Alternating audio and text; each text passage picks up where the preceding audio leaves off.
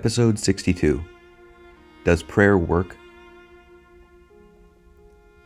This is a question that even the most faithful Christians have at some point, I think, with all the things we experience and all the suffering that befalls us and all the prayers that seemingly go unanswered. I think everyone has had the experience of doubting the efficacy of prayer. We tend to think God already knows what we want and need. God knows what happens in the future. What's the point? Well, first, before we answer whether or not prayer works, let's look at what different kinds of prayers there are, because most people think about prayers of petition, asking for things. Does that work? The other kinds of prayer, however, are equally, if not more, important than that. First, being the prayer of adoration. This is something that's a duty given our relation to God. It's something we need to render to God in justice, recognizing Him as the source of not only our being, but of the being of all things. That He is the infinite good, and He is infinitely lovable and infinitely adorable. That doesn't mean cute, it means worthy of adoration. So, that's something that we are obligated to do in justice. And it's not as if it should be some grudging obligation, it should be a joyful duty that we accomplish daily, that we adore God for his infinite goodness. So it doesn't really make sense to ask whether or not that works because it's simply just recognizing God and worshiping him as God. Another form of prayer is thanksgiving, and this is something that we probably all of us fail to do as much as we ask for things, the proportion of our prayer that is thanksgiving is probably very, very small compared to the amount of prayer that we spend in asking for things and petitioning for things. But again, this is an obligation given our relationship to our Creator, our creaturely status in relation to the infinite Creator, the one who is the source of all good that we receive, all good that we have, all that is good in us. And so we ought to always render him thanks. We can't even sufficiently render thanks to our parents for being the source of our bodily life and for providing for us. In justice, obedience to our parents is due precisely because of that, because we owe them an uh, almost infinite debt.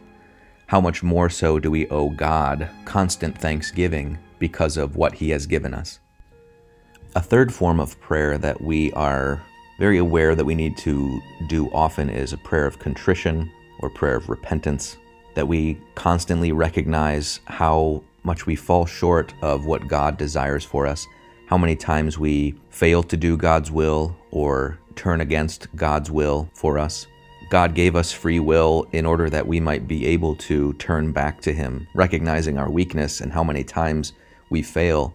We exist in time and with freedom so that we might often repent of our sinfulness, whether it be small or great whether it happen often or rarely. Our freedom is not only a gift to accomplish good, but it's a gift given to us so that we might repair evil, repair the insult we have made to God by our disobedience. So, in this, we are unlike the angels because if you recall from that episode, angels made one act of the will upon their creation, and the fallen angels are unable to repent. We, however, exist in time, and so during the course of our life, we are able and ought to often turn towards God in repentance and ask for his mercy, which he is very ready and willing to give us. He wants to give us mercy more than we want to receive it. So, this form of prayer of contrition or repentance or confession, we can say that it is effective based on the words of Christ himself. One of the clearest things that he taught us when he was in this world, and things that we can glean from the Gospels, especially in the parable of the prodigal son, for example, is that God will forgive us if we ask him that as soon as we turn to Him, He is right there with His mercy. So, to ask if this kind of prayer is effective, we would say absolutely yes. There's nothing on the external plane that we can look to to say whether or not this form of prayer works, but we do have the words of Christ, which give an even greater certainty than external signs would. So, the prayer of contrition or repentance absolutely works. God has promised that it does. So that leaves us with this fourth form of prayer, which is usually what people mean by prayer, unfortunately. They mean exclusively this asking for things, petitioning for things. Um, how do we determine whether or not petition works? Well, as a first point, we make the same answer that we just did with the prayer of repentance or contrition that Christ told us that if we ask the Father things in His name, that they will be given to us. He had the parable of the uh, persistent widow, for example, that kept bugging the judge. And finally, he gave in. He said, How much more would the Father answer your prayers? And many other instances in the Gospels where Christ made it clear that, yes, if you pray for things, they will be given to you. Now, of course, this isn't an absolute promise. It would be foolish for us to expect that Christ meant literally anything we ask for would be given to us, because, of course, first of all, it excludes evil things right? To ask for the opportunity to commit evil, to ask for some evil thing is inconsistent with God's goodness. So already those things are out the window. So if you've asked for something evil, you shouldn't wonder why your prayer didn't work or wonder at the efficacy of prayer because it's very obvious why such things aren't given to us when we ask. We also shouldn't wonder if, when we ask for things that pertain to worldly success or worldly wealth, or comfort or sensual pleasure that they're not given to us. That should be obvious as well. They're not moral evils, they're not evils in themselves. But if we look at the Gospels, it's very clear that the Lord who said that we must carry our cross and follow him, that in this world we will have trouble, that the world hated him first, so we should expect to be hated as well. If we wonder that that same God would not give us worldly comfort when we ask for it, well, then we just haven't read the Gospel very clearly remember that the goal of life, the goal of our creation is salvation. It's not just enjoying ourselves. C.S. Lewis had a good line where he says, Most of us don't want a father in heaven, we want a grandfather in heaven who kind of spoils us and is just happy with, at the end of the day, saying, Well, everyone had a good time. Again, this is a great misunderstanding. If you ever read the Gospels, that notion of God will be dispelled immediately we also need to think more in depth about what it means to ask something in Christ's name, because that's what he said to his apostles that if you ask anything of the Father in my name, it will be given to you. Now, most of us think that we can just append in Christ's name to the end of any prayer, and that kind of fulfills the, the necessary qualifications. But that's not what it means. It doesn't just mean saying in Christ's name. Can we really ask for the opportunity to sin in Christ's name, or the opportunity to have worldly wealth in Christ's name. No, that's that's the message of someone like Joel Osteen. To say something in Christ's name requires that it be a good. And we can say things that are actually bad, and we might not know that they're bad for us, and we can ask for them in Christ's name, but that's not something that can be asked in Christ's name. Christ is our Savior, He is our Redeemer. We cannot ask for things that are detrimental to our salvation in His name. The name of Jesus is powerful. It, so to speak, cancels out evil it can't be used as a way to ask for evil. Can you ask for a bigger house in Christ's name? I don't think so. Can you ask for a sports car in Christ's name? I don't think so, unless there's some way that in God's wisdom they pertain to your salvation in ways that aren't apparent. But no, to ask for something in Christ's name means something very specific. That we ask that a certain good be accomplished for ourselves or for another regarding our salvation in His name. A good definition of prayer that we ought to work with when we're dealing with prayer of petition is that prayer is conforming our will to God's will. Right? That we pray for things, but after the model of Christ, whose will was perfectly united with the Father's, but for our instruction, you will recall in the agony in the garden, he said, Not my will, but your will be done. That's what we can fittingly end every prayer with. Not my will, but your will be done. That we ask for things that are good, and God desires that we ask for things that are good, that we ask for things that are conformed to His divine will, but that if they not be, and we are unaware that they are not conformed to God's will, then we desire what God desires, and that we freely desire what God desires when it conflicts with what we desire.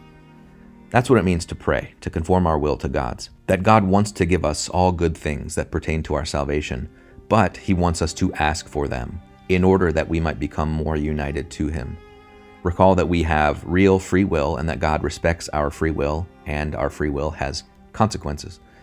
Also, recall that, as I talked about in the episode on what is divine providence, I'd suggest that you go listen to that too for a, a more for a fuller explanation of this. But we shouldn't think of God's providence as a plan that is set and fatalistic, it is, of course, set in the sense that from all eternity, God's divine knowledge and plan for the world encompasses all things that have happened and ever will happen. But that providence includes our free choices as a means, right? It doesn't bulldoze our freedom, Recall the example I gave of St. Monica. Would St. Augustine have converted if St. Monica hadn't prayed for his conversion? I don't believe so. God's will for St. Augustine that he become a great saint included St. Monica's prayers for him as a means. So when our prayer, quote unquote, works, we don't always know that it works because it involves some spiritual good, some spiritual reality that we might not be aware of at the time or ever until we see God. So God's plan for us ultimately is our salvation and union with Him. And there are certain goods that need to happen and be accomplished in order that we might be united to Him. God wants to give those goods to us, but oftentimes will not unless we ask for them, unless we conform our will to His and desire those goods that He desires for us. So think about all of the amazing goods that go unaccomplished because we don't pray for them. Think about how many saints might not come about because we don't pray for someone's conversion or increase in grace or repentance. How many goods that God wills for us in the world go unaccomplished because we do not ask as we ought. So we know that God hears our prayers and that the ultimate goal God has for us is our salvation, and that the conflict of our prayers with that plan for our salvation explains why some seem to go unanswered or why some seem to be answered in a way that we don't quite understand. But I think almost everyone can reflect on some point in their life, even if it only happened once or a few times, where they were sure that God heard their prayers for themselves or for someone else, or they were sure that God's providence was working. Whenever you fall into doubt about the efficacy of prayer, always hold on to those times that you were sure in the past that God heard your prayer, because that can get you through those difficult times. And always remember that God wills your good more than you could ever imagine, more than you will your own good. And so if you happen upon some petition in your prayer that does lead to a further step in your salvation and union with God, it will 100% be answered. If, however, you ask for something in your petitions that don't lead to your holiness or conversion or growth in grace and virtue, then such a prayer does not conform with God's will. And so you ought to abandon that petition if it conflicts with God's will, and you do so by ending every prayer with, Not my will, but your will be done. We should also thank God for the many unknown times where our prayers went unanswered because they would have led to something bad for us if God really did answer all of our prayers, we would all be in a very bad spot. And I think we can all recognize that that's true, that, that many things that we thought were good for us in the past turned out not to be, and many things that we thought were bad for us in the past turned out to be good. So we should be very, very relieved and thankful that God does not give us every single thing we ask Him for. Thank you for listening to Catholic Daily Brief. Please become a member at patreon.com slash Catholic Daily Brief and share this podcast with your family members and friends. God bless.